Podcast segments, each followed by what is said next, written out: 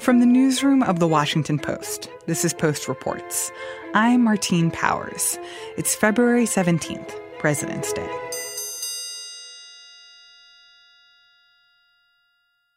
So, Lillian Cunningham, I was going to ask you to introduce yourself, but then I thought that maybe I could introduce you. okay. So, how I would describe you is like an OG podcast maker here at the Washington Post, mm-hmm. because you were the creator of a podcast during the last presidential election called, appropriately enough, Presidential. And you basically went back and did the history of every US president. I did, yeah. 44 episodes in 44 weeks, four years ago. It was a lot a lot of episodes. It was a lot. It was a lot. But this year, four years later, you are revisiting some of the episodes of Presidential. So partly I'm going back just for myself and re-listening to these episodes I made four years ago and rethinking, you know, what they mean and what they tell us in an election year. But then we're also going to be releasing some new episodes and some new special stuff over the course of the coming year that has to do with presidential history. So, in the spirit of all of that, because today is President's Day, we thought it might be a good idea to go back and have Post Reports listeners just listen to an episode of Presidential. And we chose an unconventional choice about a president that before I listened to this episode, I knew absolutely nothing about. And that president is Warren G. Harding you might think we do the George Washington episode or Abraham Lincoln episode, which are great and you should listen to those. And they're probably more of what you would expect. But Warren Harding was running for election exactly 100 years ago, 1920. And there were a lot of interesting, wild, crazy things that happened during his presidency, a lot of scandals, corruption. This first sort of fusion of celebrity and the presidency. And that's what I found so fascinating about this episode and about the story of Warren Harding, because even though he's like a pretty forgotten president, he actually had this like larger than life personality and was kind of a celebrity and, and had this like very interesting love life. Those are very polite ways to put everything. he's a fascinating person to look back at and notice sort of the differences, but also some of the similarities to a presidency we're living through 100 years later.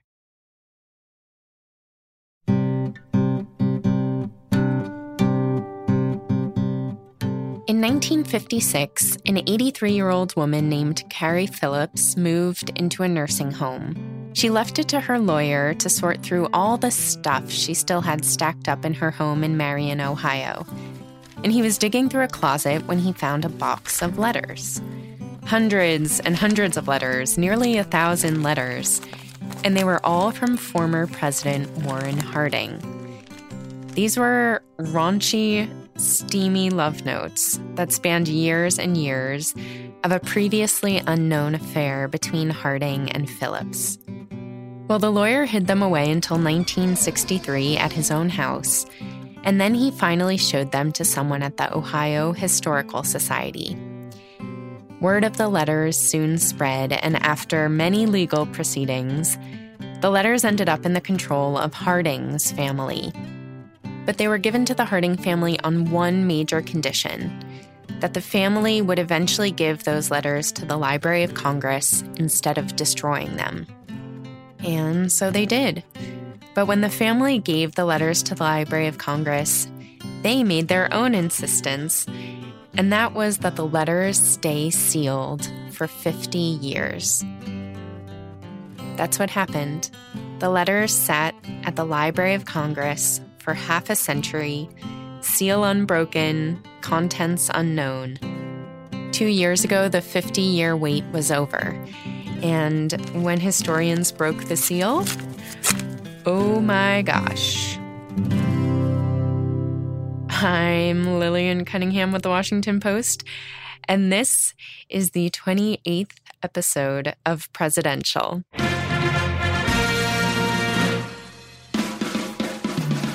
I shall resign the presidency effective at noon tomorrow. What your country can do for you. A date which will live in infamy.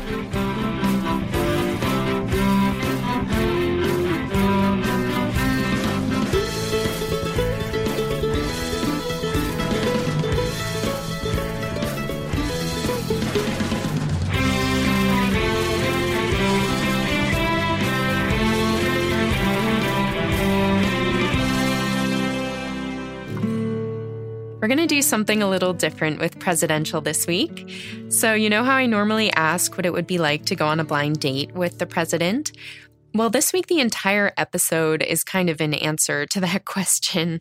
So, Nicole Hemmer, a scholar at the University of Virginia's Miller Center, is going to help me narrate this crazy, wild story of Warren Harding's life and relationships and presidency.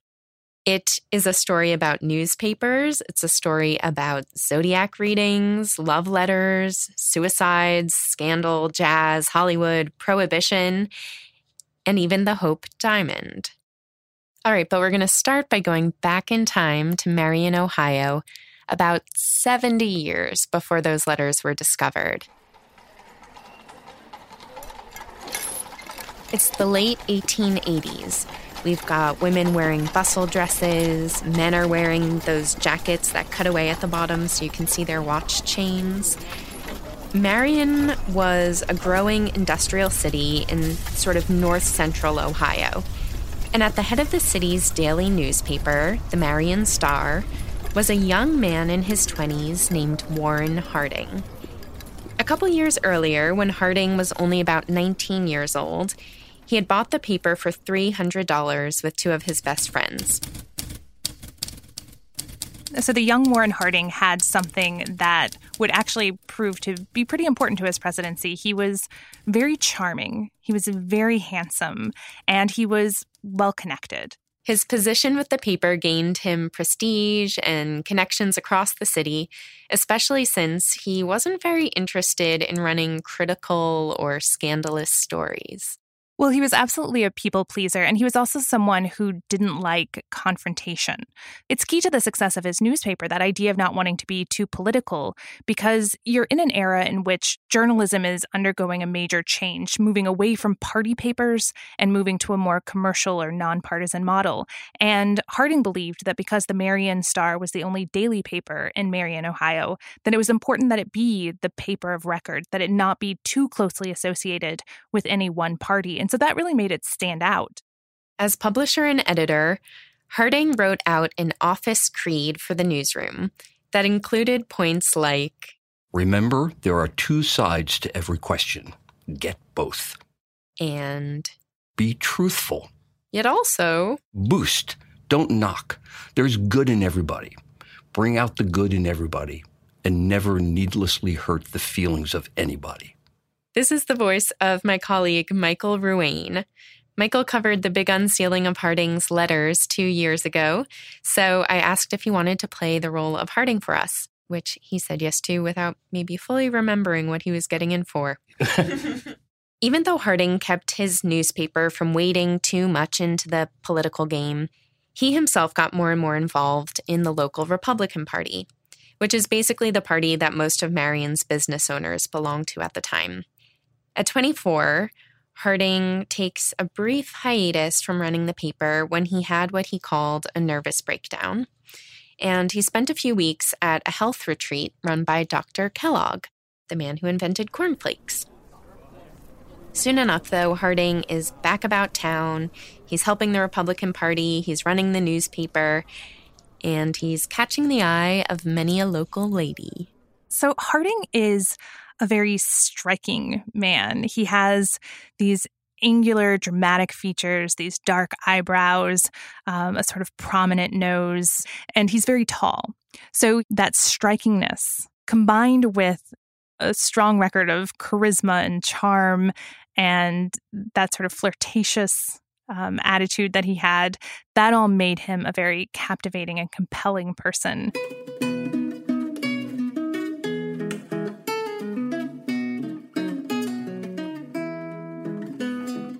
One woman in particular who sets her sights on Warren was Florence Mabel Kling DeWolfe, the daughter of one of the wealthiest businessmen in the area. Florence was five years older than Warren was, and she had actually been married before and she had a child. Florence's father was not a fan of her interest in Warren, primarily because there were rumors at the time that Warren Harding had some black ancestry in him. Still, Florence continued to be interested, and she pursued him relentlessly, uh, much more aggressively than he courted her, until they married in 1891, when Warren Harding is 25 years old and Florence is 30. So she was a bit of a standout figure in Marion, Ohio, because in the late 19th century, to be divorced and to be a single mother, that was something that was pretty unusual. So I think that it says something about Warren Harding that that wasn't something that drove him off. I think that he saw in Florence someone who was bright, who was motivated, who could challenge him, and who could be a real partner for him. And I think in those early years, they had a good relationship, not just because it was a partnership, but because it still had those sort of early days of infatuation and passion. That's going to go away fairly quickly. Uh, he's going to turn those passions over to his extramarital relationships.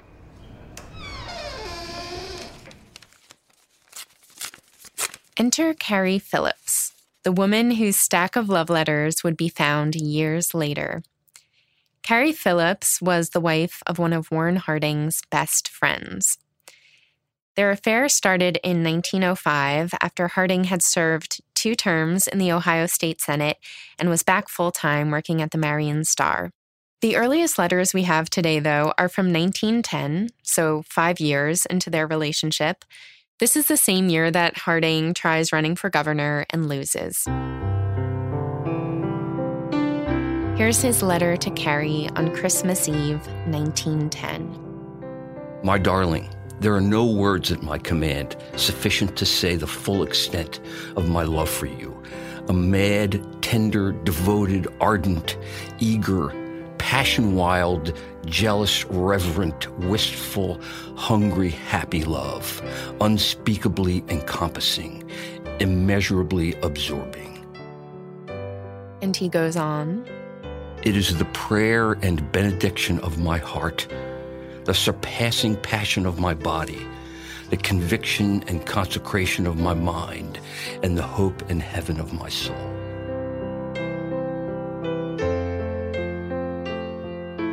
This was a deeply romantic relationship that went on for almost 15 years. So it was more than just infatuation, it was more than just sexual. They had a very close very intimate, very personal relationship. They sometimes talked about leaving their spouses and getting married, although this was something that obviously never happened.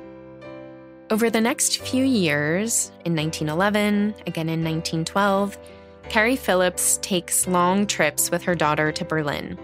Harding wrote to her constantly while she was there, and he even devised a system of code words for their correspondence. Just as a couple examples, the word maternal meant I'd like to make your favorite picture a rapturous reality tonight. The word decree meant I'd like to bring you the scepter tonight and make you my queen. And then there was the word Jerry.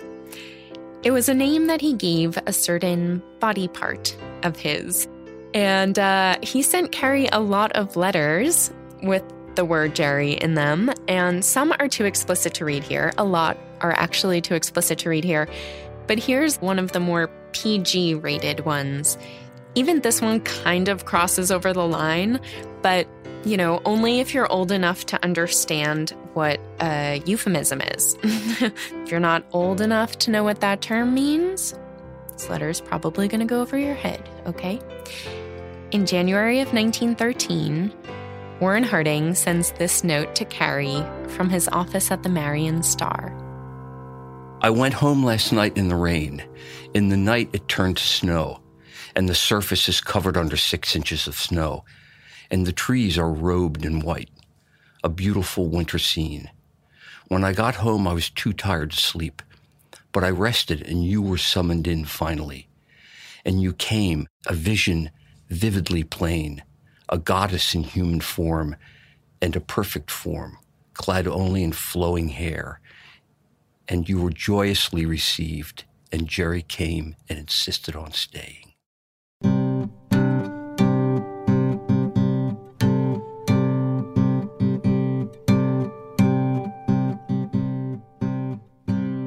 In 1914, Harding once again tries his hand at politics and runs for the U.S. Senate. So he was propelled to the Senate really just because he was a very prominent person in Marion, Ohio. He was connected with the political establishment, the Republican political establishment in Ohio. He wasn't entirely sure whether he wanted to go into public life, but there were petitions that were flowing and his name was being put up for it. And once it was clear that he was going to be the candidate for the Republican Party, he got pretty into the idea. And so he is elected to the Senate and heads to Washington, D.C. in 1915 with his wife, Florence. But he continues his affair and his correspondence with Carrie. It's a really important relationship, not only because of this amazing cache of love letters that we have that Warren Harding wrote to Carrie Phillips, but also because she was a big supporter of Germany and their relationship is taking place during World War One. And there's lots of evidence that she was trying to persuade Harding once he'd entered the Senate to support Germany in foreign relations with the United States. She's actually surveilled by the US government because they're concerned about her influence on Harding.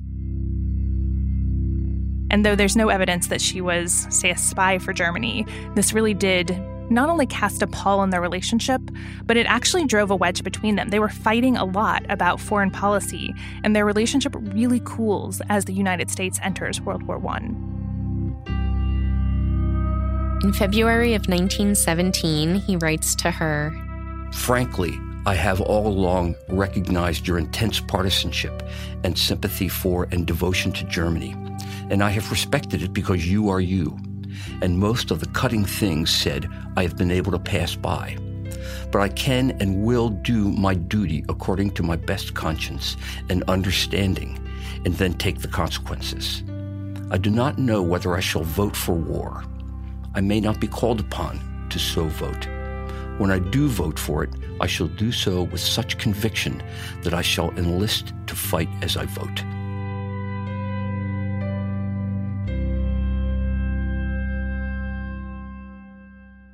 By April of 1917, under President Woodrow Wilson, the United States has entered World War I.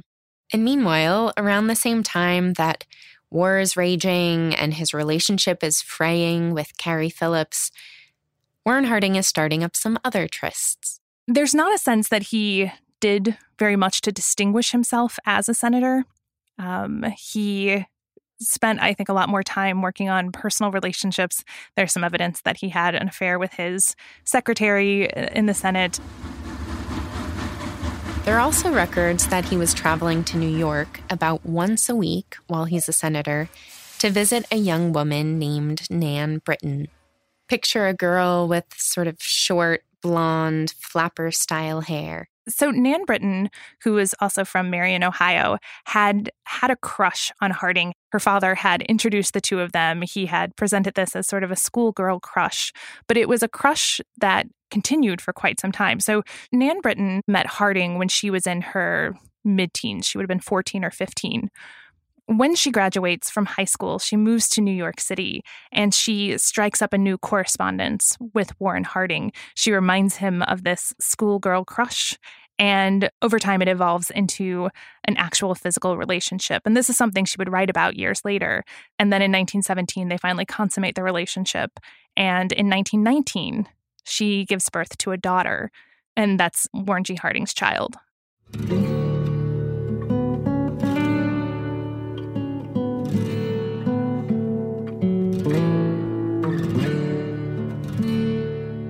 By 1920, Harding's term in the Senate is drawing to a close, the war is over, and a presidential election is on the horizon. The Hardings have become friends by this point with Evalyn and Ned McLean, And Ned McLean was the owner at the time of the Washington Post. Now, like many other society women at the time, Evalyn McLean, his wife, was interested in astrology. And she often would see this popular psychic in Washington, D.C. named Madame Marcia. Well, she encourages Florence Harding to start seeing Madame Marcia as well. And in early 1920, this is the presidential election year, Madame Marcia, the story goes, predicted to Florence in a psychic session that if Warren Harding could clinch the Republican nomination that year, he would indeed win the presidency. But he would die before his term was over. It wasn't really clear that he had a path to the presidency. There were a couple of other people who were expected to win the Republican nomination. And Harding had no sort of national following, not within the party, not within the country. So there was no reason for him to suspect that he would end up being the presidential nominee of the party. It was only when the party failed to come to a consensus on nine different ballots at the convention that they finally kind of look around and they say, well, who's left? Who can we put up that people can agree on? And Harding, because he didn't have much of a political record, because he wasn't the representative of a major faction within the party, he sort of becomes the best of the also rans, and he becomes the nominee that way. Carrie Phillips in 1919, 1920, as she saw Harding rising and she had cooled in her affections toward him, she actually tried to blackmail him. And she said, You know, I'm going to expose you to the American people. This is going to ruin your political career. This is going to ruin your marriage. And so he writes to her Your proposal to destroy me and yourself in doing so will only add to the ill we have already done. It doesn't seem like you to think of such a fatal course. I can't believe your purpose is to destroy me for paying the tribute so freely uttered and so often shown. Then Given that he doesn't have as large of a sum of money as she's requesting for a payoff, Warren Harding says to her that he can either resign or. If you think I can be more helpful by having a public position and influence, probably a situation to do some things worthwhile for myself and you and yours, I will pay you $5,000 per year in March each year, so long as I am in that public service. She decides to take the $5,000 a year. And once Harding is the official Republican presidential nominee, the Republican National Committee starts also worrying about this scandal and how it might go public. They knew about this affair and they knew how damaging it could be, particularly because it was so long term, because of the German connections, and because this was the wife of one of Harding's very good friends. So they decide to give Carrie Phillips $20,000 in cash.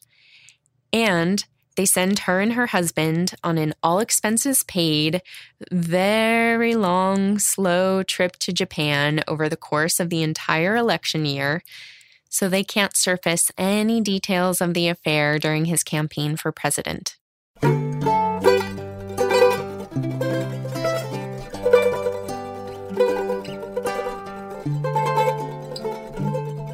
If the story of the 20th century was the rise of the candidate centered campaign, people like Teddy Roosevelt and Woodrow Wilson, who were these big personalities who had personal followings, Harding wasn't anything like that. When he became the nominee, he put together a campaign that looked much more like something from the 19th century. He did what's called a front porch campaign, which is to say, he didn't go out and travel around the nation and try to rally up votes. He stayed in Ohio and he had voters come to him.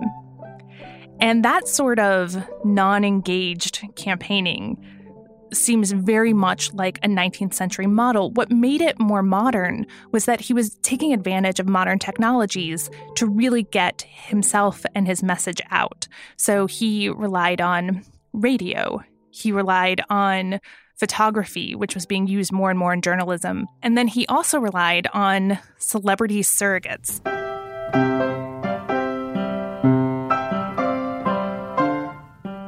And this was a novel innovation in the Harding campaign that makes it much more modern.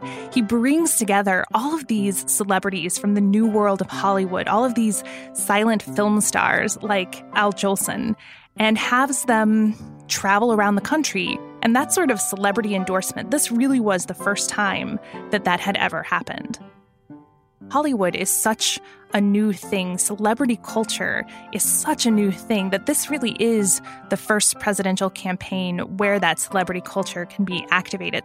The other thing is that there was an important person hired by the Republican National Committee for the presidential campaign in 1920, and that's a man named Albert Lasker.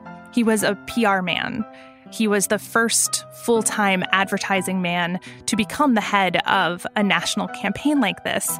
And he understood, because he was in advertising rather than, say, journalism, he understood the power of celebrity in order to persuade people. And so having someone like that in charge of the Harding campaign made a huge difference.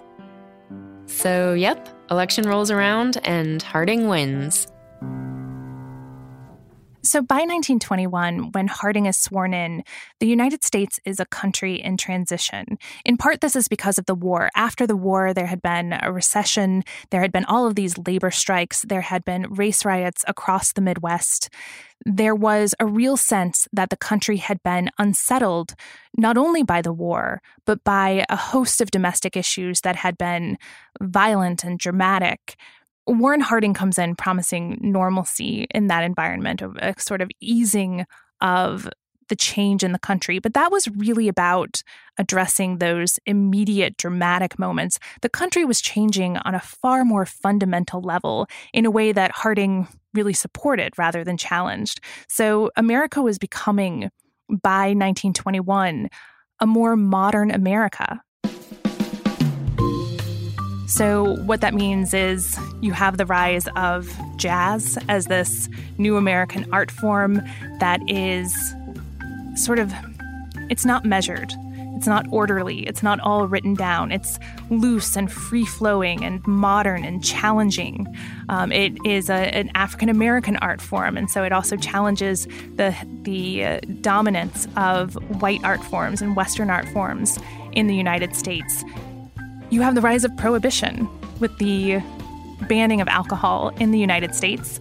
You have this both black market, but also this culture that isn't as respectful of law, isn't as respectful of police, and is somewhat criminal, but it's also just about people making up their own minds instead of following the law. And so that's a big change in the US. And then you have a real change in just sexual and cultural mores if you read these letters that he wrote to Carrie Phillips, they're not just sexually explicit, but they're pretty sexually modern. It's not romantic Victorian era poetry and and flowery language.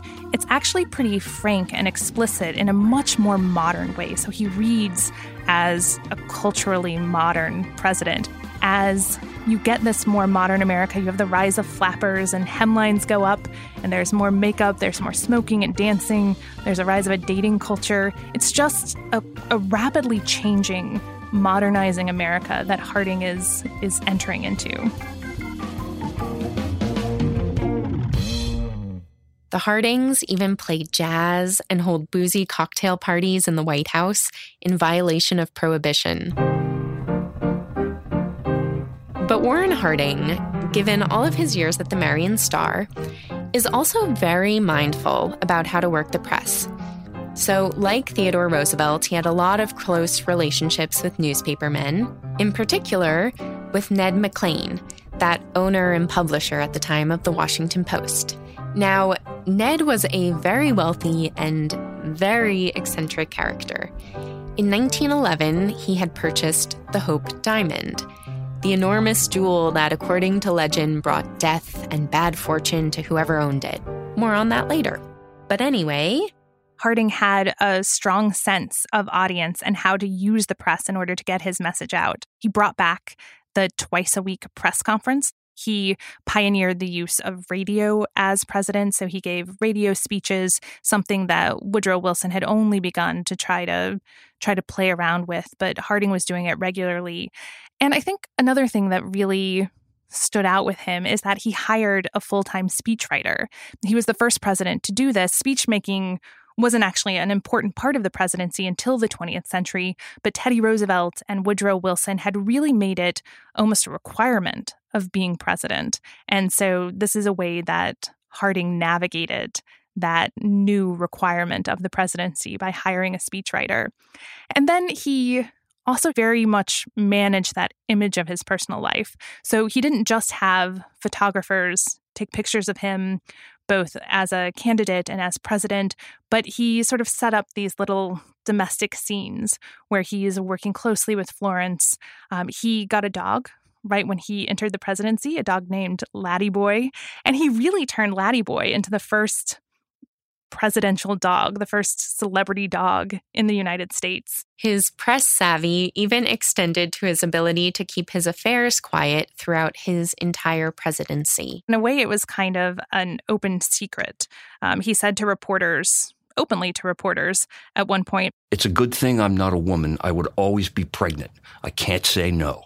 And that's something that was pretty much an admission that he was having affairs outside of his marriage. But what he was able to do was he was able to keep from the press his mistresses. So neither Carrie Phillips nor Nan Britton talked to the press. He also managed to hide the fact that he had a child. He did, however, continue to meet with Nan Britton and carry on that affair throughout his presidency. Often in the Oval Office, with his Secret Service on the lookout. There are even stories that implicate Ned McLean, the Washington Post editor, in helping to cover up some of these affairs. So there's one story about a woman, Bertha Martin, who was rumored to have helped confiscate letters that Harding sent to another mistress. And in exchange, she was given the job of society editor at the Washington Post. Now, Harding's presidency is not, of course, all about trysts. It's also about scandal. but before we get to that, let's talk about a couple of the highlights of his administration.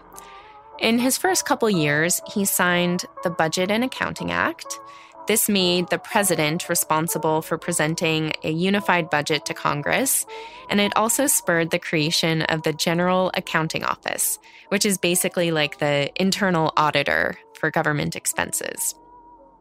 Harding also signed into law the 40 hour work week, and he told the Justice Department to review every case of people who had been jailed under President Woodrow Wilson for protesting against the war. Then, on African American rights.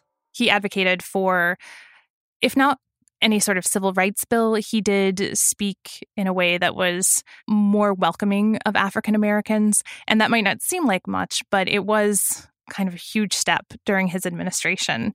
Um, now, that said, he also oversaw the implementation of racist immigration quotas. So he's not got a great record on this front. But the fact that he was at all sort of open to making the United States more welcoming to African Americans was a big deal in the 1920s. Harding once gave a speech at the University of Alabama to a segregated crowd. This is like 30,000 people. And in it, he talked about how horrible segregation was and why we needed racial equality. All right, so those are kind of the highlights. But now let's turn to the things that his administration is actually most remembered for.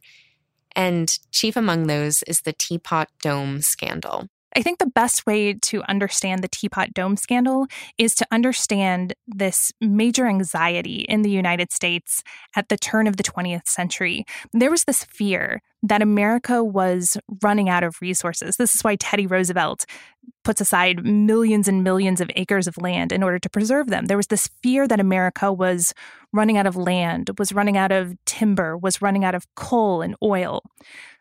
That's an important background. Um, the other important background is that in the early 20th century, the Navy switches from coal fuel to oil as fuel. And so, because of this anxiety that the US is running out of these resources, the United States sets aside strategic oil reserves in places like Teapot Dome, Wyoming, in places like Elk Hills, California.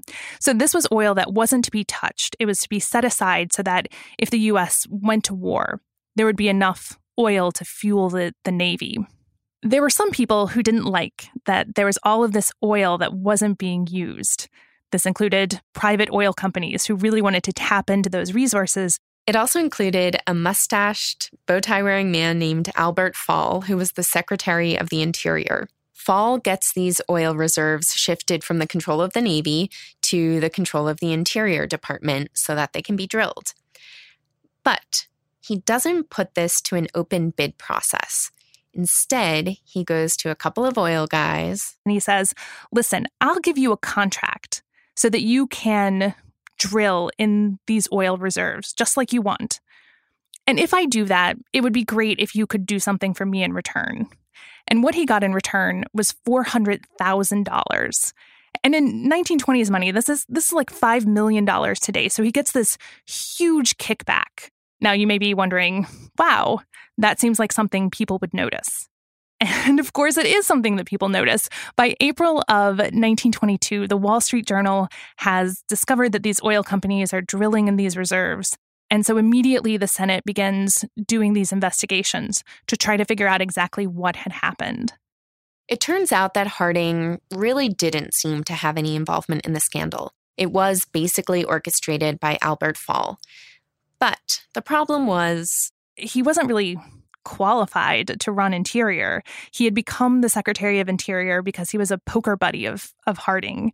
And it just seemed like patronage, like gross mismanagement of the presidency.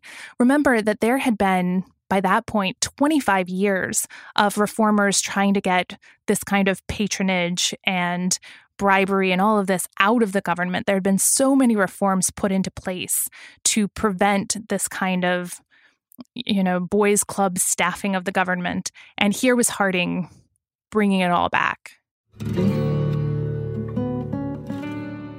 Meanwhile, there's another scandal that's playing out at the Veterans Bureau. The director there was a man named Charles Forbes. Slick combed hair, round, thick framed glasses. Forbes was another friend of Harding's, and he was actually the Veteran Bureau's first director since it had just been created after World War I when all these veterans returned home. So here's what Forbes is doing he is secretly selling alcohol and drug supplies that are intended for the veterans' hospitals to help care for veterans. He's selling them instead to bootleggers and drug dealers to turn a profit for himself. Well, by early 1923, the story goes, Harding finds out what Forbes is doing and he calls him to the White House and grabs him by the throat in a fit of rage. Forbes has this episode with the president and he soon takes off for Europe and resigns his position from there by telegram. Not long after, the legal counsel for the Veterans Bureau, a man named Charles Cramer, he shoots himself in front of the mirror at his house. He's been told that he'd need to testify before the Senate as they start investigating the veterans scandal. Then that May, there's another man who's implicated in yet another scandal. This one's taking place over at the Department of Justice. And that man, Jess Smith, is also found dead with a bullet in his head. So, all these scandals and deaths are starting to surface, but Harding's own reputation actually isn't suffering too much. He is, however, not feeling well health wise as the summer of 1923 sets in. He and Florence head out on speaking tours across the country, which one of his doctors advised against. He really didn't think Harding was in a good position to be undergoing all that exhausting travel. He goes anyway, and in addition to his wife, he's accompanied by one of his few scandal free cabinet members, Commerce Secretary Herbert Hoover. They visit Alaska, then they head down to San Francisco, and on August 2nd, 1923, at the Palace Hotel, Harding has a heart attack. He dies right there in bed listening to his wife read him an article from the Saturday Evening Post.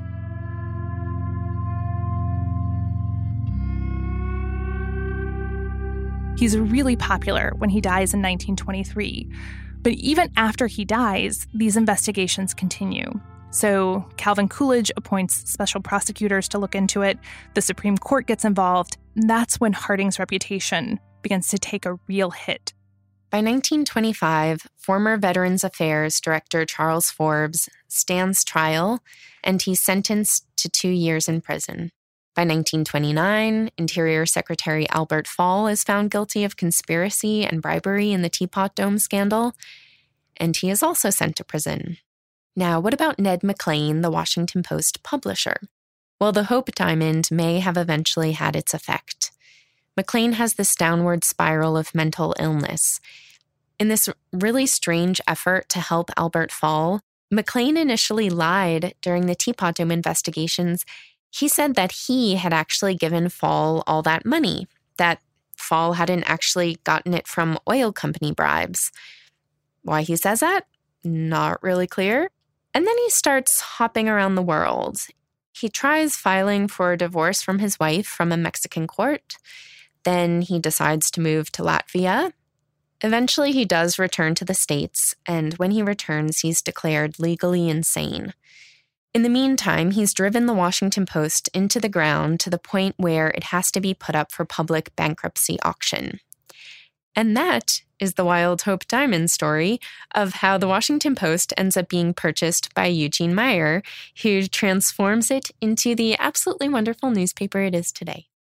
In the course of all this, so several years after Harding's death, Nan Britton, that young woman who had Harding's child, she writes a tell all book about her affair called The President's Daughter. Nan Britton had originally gone to Harding's family after he died in 1923 and she asked for some sort of, of child support. She was a single mother raising this daughter. Harding had been paying her monthly child support payments um, from the time that Elizabeth was born, and those payments obviously stopped. She wrote this book so she could make some money so that she could support her daughter. And she was able to do that. So this book sold 90,000 copies. It was a bestseller, so it got a lot of traction. But people suspected her motives. A book like this had never been written before. This kind of kiss and tell all book had never been written about a president. There had been rumors about Thomas Jefferson and his affairs, about Grover Cleveland having an illegitimate child, but those stories hadn't come from somebody who was claiming to have an affair herself. So this was new, and I think people didn't really know quite how to respond to it. And there was also there were a lot of rumors that Harding was unable to have children because he'd never had children with his wife Florence. And so that kind of muddied it all so much that there was this sense of scandal, but nobody really knew whether the story was true.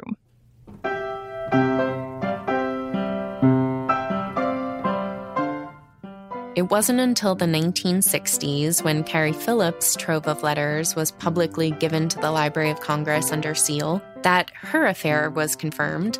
And then it wasn't until just a few years ago, when there were DNA tests conducted, that it was actually confirmed that Harding also had the affair with Nan Britton. Maybe you're sitting there now, though, thinking, why do these affairs of Harding's really matter, though? Like, why have we spent almost an entire episode of a presidential podcast talking about his relationships? Well, in part, it gives us just a sense of clarity. So there had still been so much debate over whether these affairs had actually happened. So, actually having that evidence and being able to say, well, this really was Harding's child, that matters. But I also think it tells us something about the personality of a president. When it came to someone like Harding, he did have difficulty controlling some of his appetites in a way that I think affects how we understand him even more than that, though, I think it humanizes him. I think reading his letters, as salacious as they are, they give us a sense of a real person. And that's what I meant earlier when I said that the letters were very modern. There's something strangely relatable about Harding when you read these letters. They make him more of a real person. And I think that can only be to the good for helping us understand presidents and the qualities that they bring to the office is understanding that they're first and foremost people.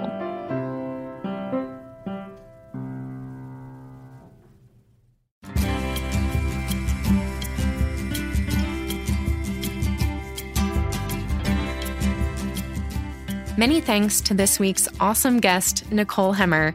And she actually hosts her own podcast, too. It's called past, present, and you should definitely listen to it. Also, a very big thank you to my colleague Michael Ruane, who took on the really embarrassingly ridiculous task of reading Harding's letters with a straight face. We did have to do a couple takes, though. I'd like, I'd like to bring the scepter tonight and make you my queen. Original music for Presidential is by Dave Wessner.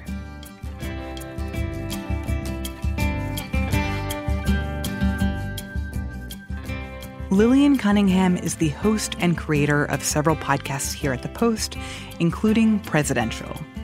If you're interested in brushing up on your presidential history, you can find all the episodes at washingtonpost.com slash presidential. That's it for today's episode of Post Reports. I'm Martine Powers. We'll be back tomorrow with more stories from the Washington Post.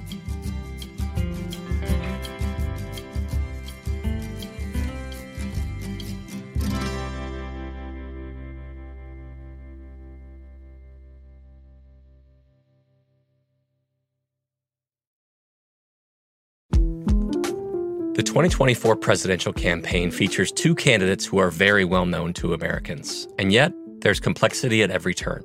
Criminal trials for one of those candidates, young voters who are angry. The Campaign Moment podcast from the Washington Post gives you what matters. I'm Aaron Blake, and I'm covering my 10th election cycle. My colleagues and I have insights that you won't find anywhere else. So follow the Campaign Moment right now, wherever you're listening.